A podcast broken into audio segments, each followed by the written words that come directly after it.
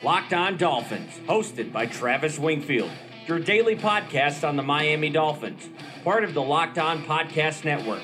Your team every day. I'm in town to play the Dolphins, you dumbass.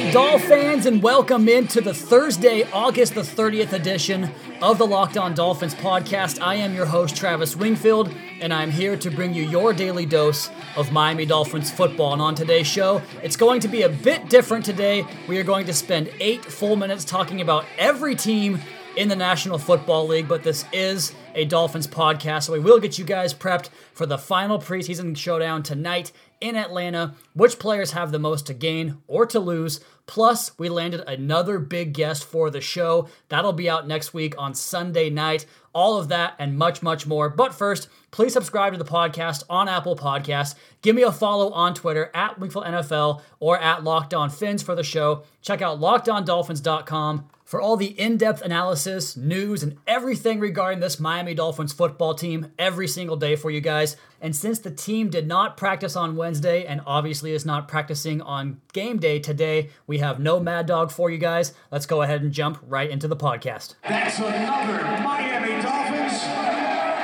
And the article currently up on lockedondolphins.com is talking about the game tonight, but it really is centered around 13 individual players that I find on the bubble of the roster. As we are just two days away from cut down day, the 53 man roster has almost materialized and covering this team all off season every day for you guys. It's almost like getting that diploma at the end of the semester or whatever you want to call it. It all comes to a head on Saturday as cuts will be finalized.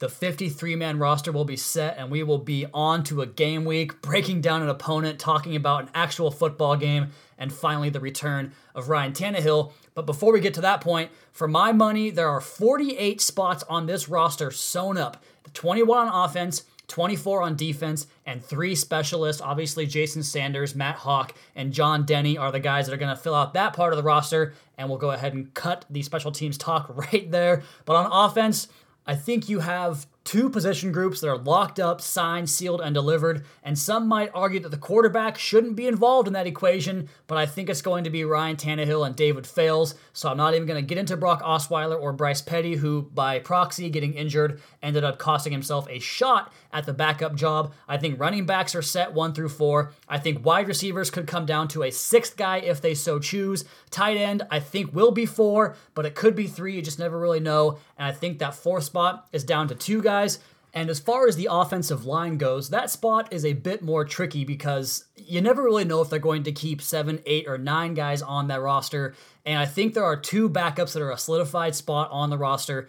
Sam Young and Ted Larson as the swing tackle and swing interior guy. But beyond that, you have a few guys battling for that spot as well. You have the cornerback spot to get decided. I think the safeties are about locked up at this point. Defensive ends, to me, I think are locked up. Defensive tackles also the same, and we have to sort out linebacker. So let's go ahead and just go down that list position by position and talk about the 13 guys vying for five spots on the roster. Number one, wide receiver Isaiah Ford. I think that what he has shown would have earned him a spot if he was able to put it together last year and have a full year on the practice squad. You could almost write him in in pen on the roster, but because he got such a raw deal, having a season ending injury in his first year, coming back to a very deep wide receiver room in his second year, he has basically seven deuce offsuit, is what he was dealt coming out of college, but he has really done a good job navigating those waters and getting himself into a position where he is somewhat worthy of a roster spot. And if they keep six guys, it's going to be him at wide receiver. The tight end group, there's two guys, AJ Derby and Gavin Escobar. And I never thought Escobar would get himself into this position where this was actually a possibility, but because he has played on special teams so much and because he has shown an ability to block in line, I think he has a crack at the final roster over AJ Derby, who is really here for his familiarity with Gase and the fact that Gase liked him, and that might be a downside to Adam Gase's entire aura and what he is, but he showed an affinity for Derby last year. I think he likes him going into this year. So those two guys can beat for that fourth spot. I think there will be a fourth tight end, and I think it'll probably be Derby. But those are two guys to pay attention to in the game tonight to see who separates themselves. On the offensive line, I have four guys up here Jake Brendel, Eric Smith, Zach Sterup, Isaac Asiata. And if they keep eight guys, I think that's probably where it'll be. Only one of these guys makes the roster. For Brendel, he would have been almost a shoe in if he would have stayed healthy, but he has not practiced since July 26. That is not good news for him. Eric Smith got demoted last game, which I was a little surprised by. I think he has a bit of a mean streak and could play better at guard than he does at tackle, but maybe the Dolphins aren't thinking the same way there. Zach Sterup got some run last year at left tackle in that Buffalo game, and it did not go well for him in that game, but he has improved in camp and through the preseason this year and has consistently been on the second team. Offensive guard Isaac Asiata. I just don't have a lot of faith in him. The technique and the mental side never came to him. And paired up with that brute force he plays with, I think he has to really show out. And I just maybe he doesn't even have a chance, but if he does play very well, maybe he can get back into that conversation. And he is not eligible for the practice squad. And you go over to the defensive side of the football, Cameron Malveaux. I think Kendall Langford's emergence pushed him off the roster. They're not going to keep 11 defensive linemen, and going with the fifth defensive tackle means you only take five defensive ends. And with William Hayes looking like he's going to be back, I think Cameron Malveaux is the one that has to go. At linebacker, Stephone Anthony versus Mike Hull. And Hull would have the spot wrapped up if he didn't get injured, but because he might have to begin the season on IR, if they are to keep six linebackers, Stephone Anthony probably is that last guy, even though I think he's been a major disappointment. He can't get the defense figured out. He gets washed out in the run game far too easily, but both those guys contribute on special teams, so that's always in the back of the coach's minds. And then the biggest logjam we've had all offseason, or all camp, I should say, comes at cornerback. And I think there are four guys that are going to make the roster outright. Obviously, Howard, McCain, and then McTyer and Tankersley. And then there are three guys kind of competing for one, two, three spots, depending on where you put Walt Aikens. I also have Jordan Lucas making the team as a special teamer, and he's a cornerback as well. So I think he's on the roster there. But Tony Lippett, Cornell Armstrong, Jalen Davis, one is a holdover from a previous regime, and Tony Lippett coming off of an Achilles injury. One is a sixth round draft pick this year from this regime, and then the other is an undrafted free agent who opened camp with a shot to make the team as the backup nickel. But I think Minkah Fitzpatrick's emergence and role in that spot of the defense pushes him to the practice squad, and then you're down to Lippett and Armstrong. And I tend to lean towards Armstrong because Lippett just doesn't look like he's back from the injury. He's missed a lot of time, and Armstrong is a much better special teams candidate there. And that's it. Those are the 13 guys vying for five spots. Keep an eye on all of them tonight. Number one, Jalen Davis. Number 31, Cornell Armstrong. Number 36, Tony Lippett. Number 44, Stephone Anthony. Number 68, Isaac Asiata. 74, Zach Sterup. 72, Eric Smith. 85 AJ Derby, 89 Gavin Escobar, and 84 Isaiah Ford all need big nights on Thursday to solidify their spot on the roster. All right, we are going to cover something that we haven't done on the podcast before, talk about the entire National Football League, but that also means it's a good time to tell you guys about mybookie.ag.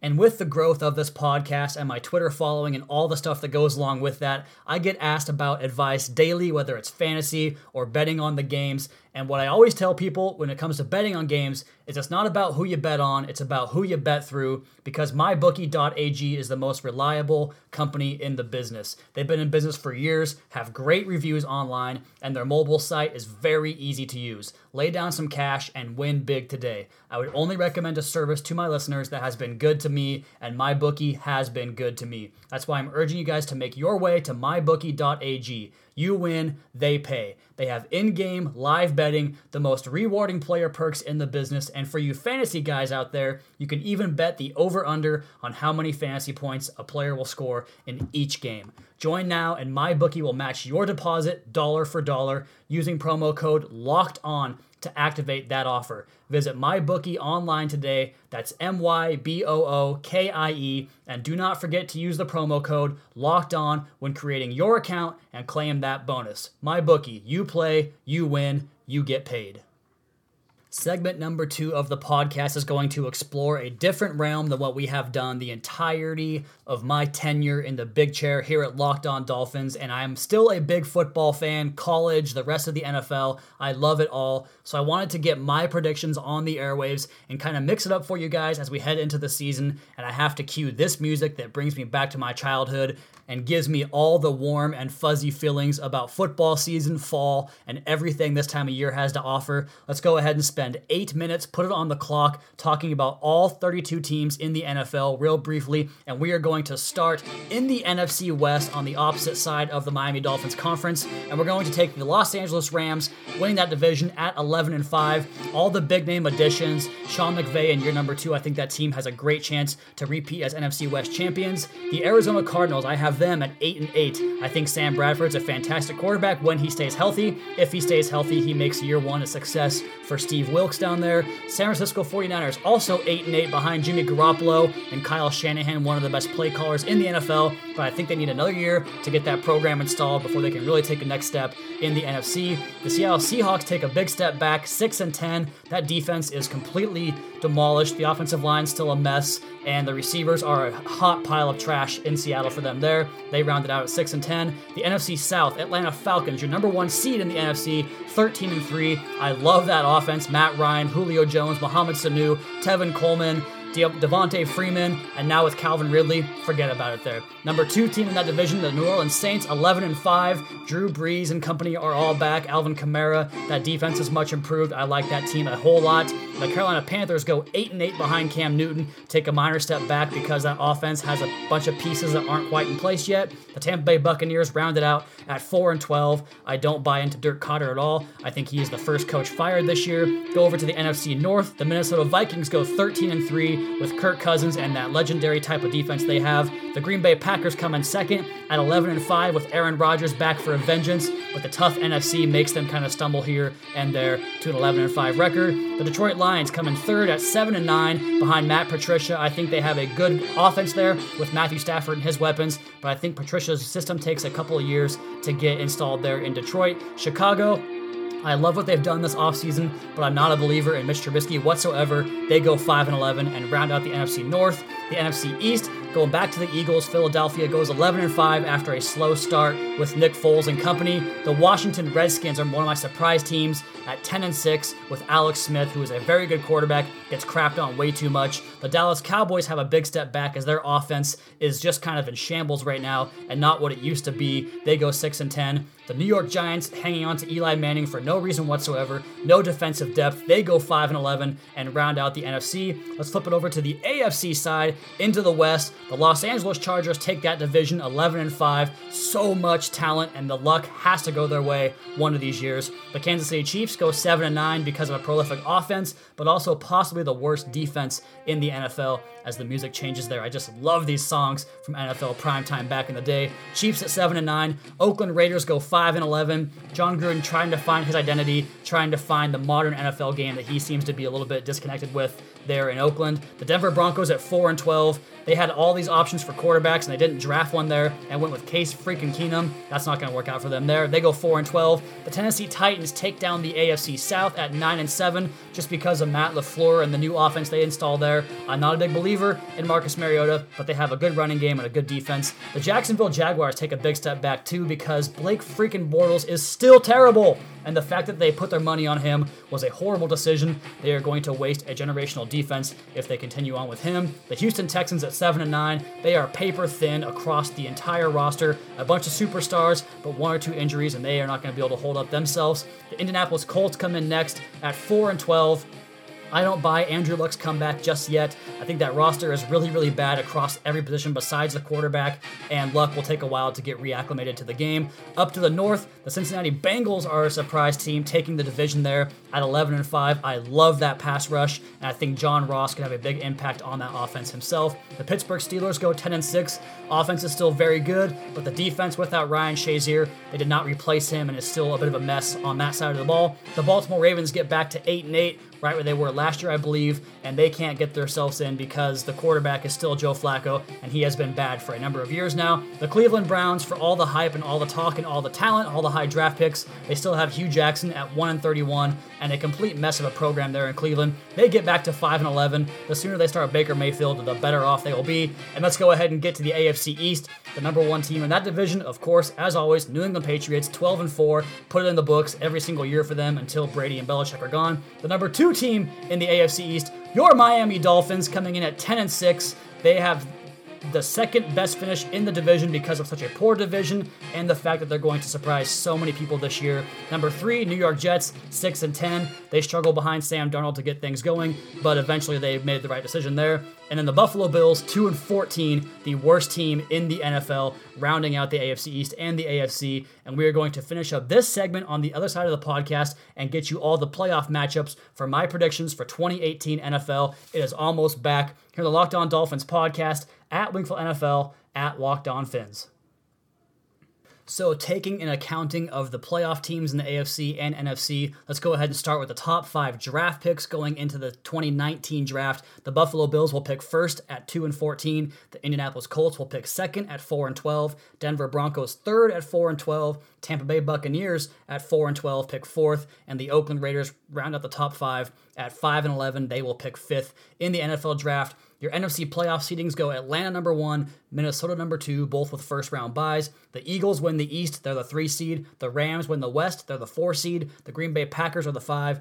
The New Orleans Saints take home the sixth seed. As far as playoffs go in the NFC conference, the Eagles take down the Saints at home. The Packers go on the road and beat the Rams. So the Eagles go into Minnesota and they lose that game to the Vikings. Redemption there for the Vikings. And the Packers go into Atlanta and lose that game. So it is chalk in the NFC. Atlanta takes down Minnesota in the NFC Championship game to get to the Super Bowl. Over in the AFC side, the Dolphins, our Miami Dolphins, take home the sixth seed and they will play the Cincinnati Bengals and get our first playoff win in almost two decades and head up to Foxborough to play the Patriots in the divisional round. And the other side of the bracket, the Pittsburgh Steelers take down the Tennessee Titans to get to Los Angeles. So it'll be the Pittsburgh Steelers at the Los Angeles Chargers. The Chargers will take that victory home and get to the NFC, to the AFC Championship game against the New England Patriots, who knock off the Dolphins, who ride into the offseason very high after a 10 and 6 record and a playoff win, and everyone is all excited and happy about 2019. But from there, the Chargers take down the Pats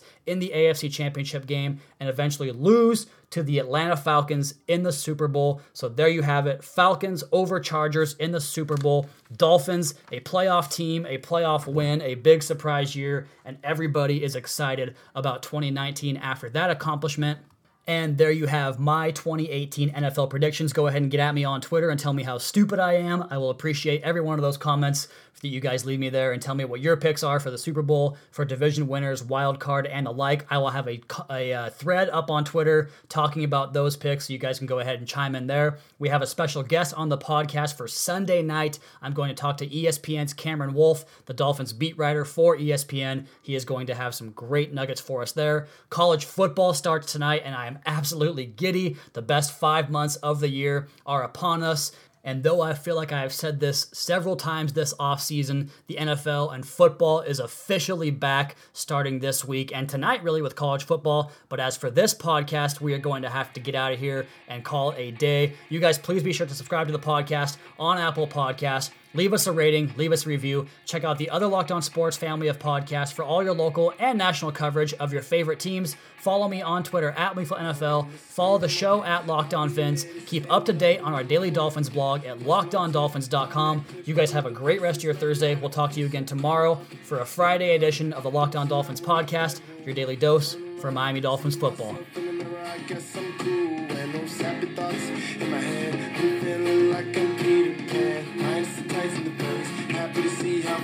come to the same place. It began my dreams, imagination, perfectly at peace. So I move along a bit higher.